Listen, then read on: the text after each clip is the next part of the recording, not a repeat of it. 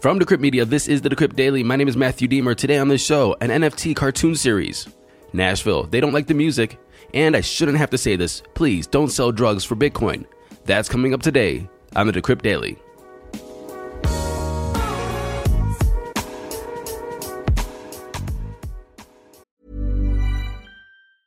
Hi, I'm Daniel, founder of Pretty Litter. Did you know cats tend to hide symptoms of sickness and pain? I learned this the hard way after losing my cat, Gingy. So I created Pretty Litter, a health monitoring litter that helps detect early signs of illness by changing colors, saving you money and potentially your cat's life. Pretty Litter is veterinarian developed, and it's the easiest way to keep tabs on your fur baby's health right at home. Go to prettylitter.com and use code ACAST for 20% off your first order and a free cat toy. Terms and conditions apply. See site for details. Good morning, everybody. Welcome to the show. Today is 314. Happy Pi Day, Monday, 2022. I'm recording this at 9:32 a.m. Pacific time, and I just want to say well, I'm in Denver right now. I spent a couple days in Boulder. Just got back from Jackson Hole.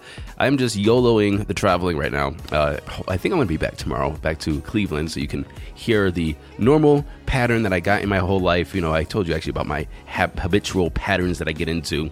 I do the same thing every day, pretty much the same time. People have told me in the past that you could set your clock to me, but everything's been a little bit crazy right now because of my travels. Anyway, I've been loving it. And one good thing about podcasting is actually I have my whole like gear with me but you can set it up anywhere. You know, you just have to make sure that you get a hotel room that has a, uh, a nice desk and a place to clamp your microphone down so you get your little boom arm. I have a boom arm, everything. So I walked into this place, I'm like, who is this guy? Why is he has a whole setup, podcast set up in his hotel room? Anyway, it's the perk of the job is that I can do this from just about anywhere. I just got to get my butt up and actually get it done. And remember what time zone I'm in. And really quick, I have a couple emails from listeners I want to read to you. First one's from Jackie. Jackie says, Hey Matthew, I'm a loyal podcast listener. I love your work very much. However, I also really appreciate you reading the Bitcoin white paper. I listened so many times and tried hard to understand and digest the content. I like to learn as much as possible about everything that's happening in the crypto space. The reason for my passion in the crypto space is I feel it makes life meaningful again after all the ugliness which is happening in human society. Thank you again and keep up the good work. JZ, Jackie. Thank you, Jackie. I hope that life is meaningful. And if crypto's giving you meaning, if crypto's giving you hope, then I think crypto's doing its job. Seth also wrote in over the weekend. He said, Love the episode with Lummis's assistant. I'm to have to correct you. He's the state policy director. And I don't I wouldn't say assistant. It's really great to hear details on what some of these senators are doing and thinking. Thanks, Seth, for writing in. And the last email is from Jerry, and Jerry wrote in and says, Matthew, you've talked a lot about taxes on the show. I appreciate it, and I'm sure your listeners do too. But there's one thing that you haven't covered on the show, and it's very important for capital gains. And capital gains tax does not kick in unless the taxpayer earns more than $40,400 in an income this year, or $80,800 for married couple filing. And you're 100% right. So, with long term capital gains taxes, if you earn less than $40,400 as a single or less than $80,800 as a couple, then it's quite possible you will be tax free on your long term capital gains taxes. But I'm not a CPA. Make sure you talk to your tax professional. Now let's get into those crypto prices. Here comes the money. Here we go. Money talk. And as I said this before, I am recording this at 9:34 a.m. Mountain Time. Let's take a look at Bitcoin. Oh, look at that. I'm not connected to the internet, so I can't look at Bitcoin. One second, please. Okay, that's better. That's the power of editing. Bitcoin is sitting at $38,993, pretty much even from yesterday. Ethereum's at $2,581, also even from yesterday. Tether's number three, Binance Coin, is at 368, down about, eh, what's called a percent. And USDC is number five. Rounding off the top 10, we have XRP, Luna, Cardano, Solana, and Avalanche.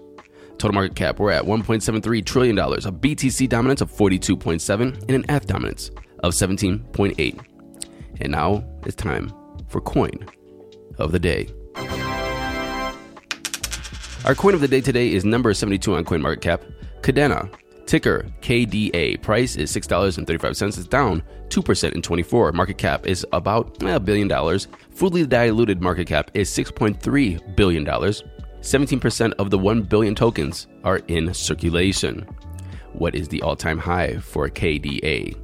It is $28.25, set four months ago, It's down 77% since then. All time low was a year ago at 12 cents. It's up 5,000% since then. So where can you buy this? You can buy it at Shitcoin Mecca, Gate.io, KuCoin, Bittrex, OKX, and well, now we're getting into sketchy liquidity.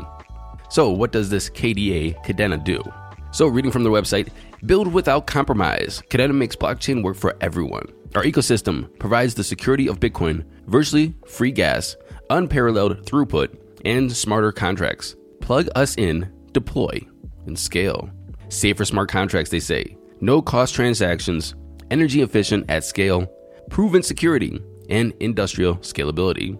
And they list all kinds of partners.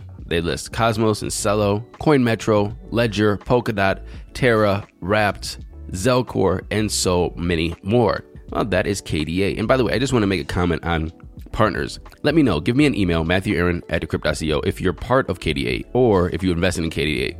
I haven't looked into KDA, so uh, just a warning about partners in general. I'm not saying that they're doing this, so please don't say that I'm directly saying this about this project. No slander. What I will say though is I know many companies that just say they're partnering with this person or this person, and it's just basically you get like your uh, your biz devs. They talk to certain companies. They say they're they're, they're going to work on something together. They sign like some kind of agreement or contract that says let's start working on this. And next thing you know, they have a partner, and it looks good on the internet. It looks good on paper. It looks good for investors, but really nothing's going to come from it. And it's more of just like, hey, let's collaborate on something. It sounds kind of cool. But let me know what they're doing with these companies. Moving into today's headlines. Mila Kunis' studio launches a Solana NFT animated series called The Gimmicks. Developed by Web3 Animation Studios Toonstar in partnership with Mila Kunis' Sixth Wall, The Gimmicks is an animated series about washed up professional wrestlers trying to get back into the spotlight of the squared circle. Toonstar CEO describes it as South Park beating WWE, but interactive and greasier, which sounds yummy. The gimmicks came about after pro wrestlers Luke Doc Gallows and Karl Machine Gun Anderson were released by WWE when the COVID pandemic started.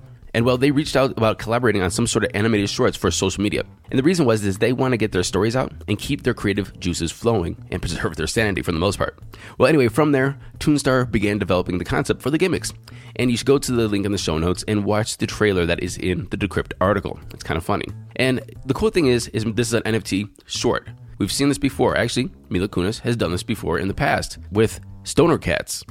And usually you have to pay for a mint, you know, so it could cost anywhere from like 0.05F, 0.01F, 1F. If you guys remember, uh, a couple weeks ago I was talking about Pixelmon. It was a 3F mint. And basically, they kind of got rugged when they saw the art.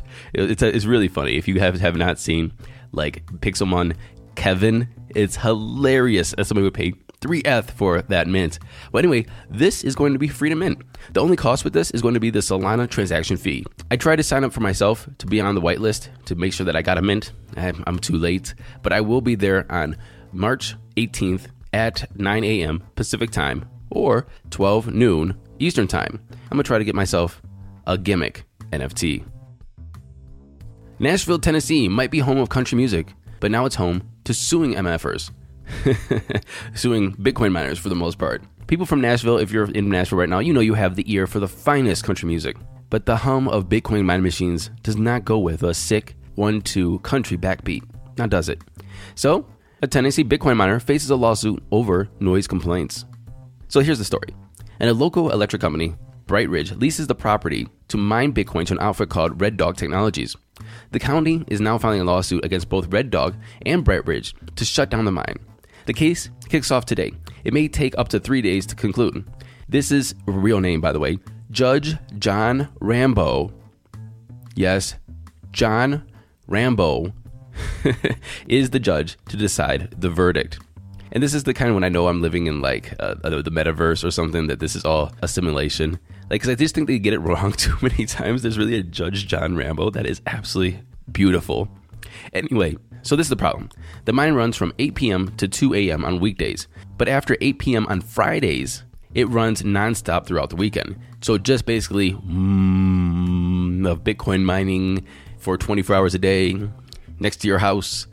Well, that is pissing the neighbors off. Well, Mayor Joe Grandy, he's been getting a lot of crap about this mine since last summer when the district's planning administrator informed him that the mine didn't comply with zoning regulations.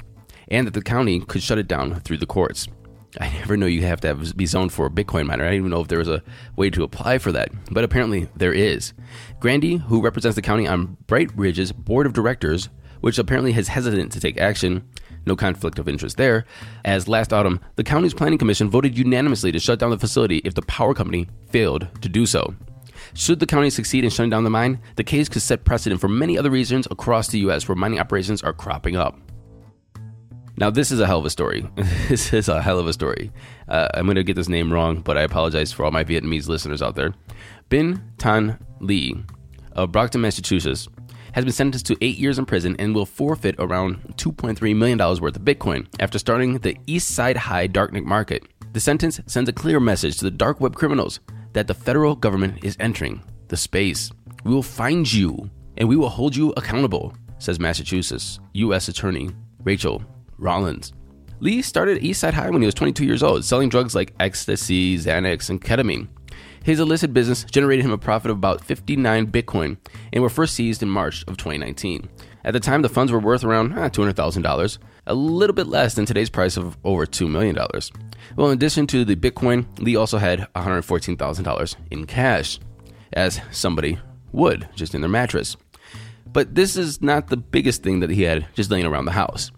At the time of seizure, they found 44 pounds of ecstasy, 15 pounds of ketamine, and over 10,000 Xannies. I'll be out like a light. Like a light. And finally, as you guys know, Monday is a little bit slow news day, Sunday, Monday, and then Tuesday there's a dump from the writers and editors, so we just wait for tomorrow. Anyway, Lord Elon, he took to Twitter to do what he does best say something that no one asked him to say that makes you give him a like. Anyway, he replied to Michael Saylor.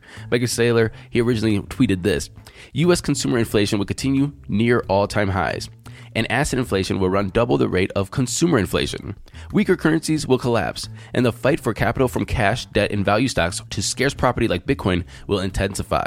Elon replied, It is not entirely unpredictable that you would reach that conclusion. That's a that's a very professional way to say that, right? Very sophisticated way. It's not entirely unpredictable.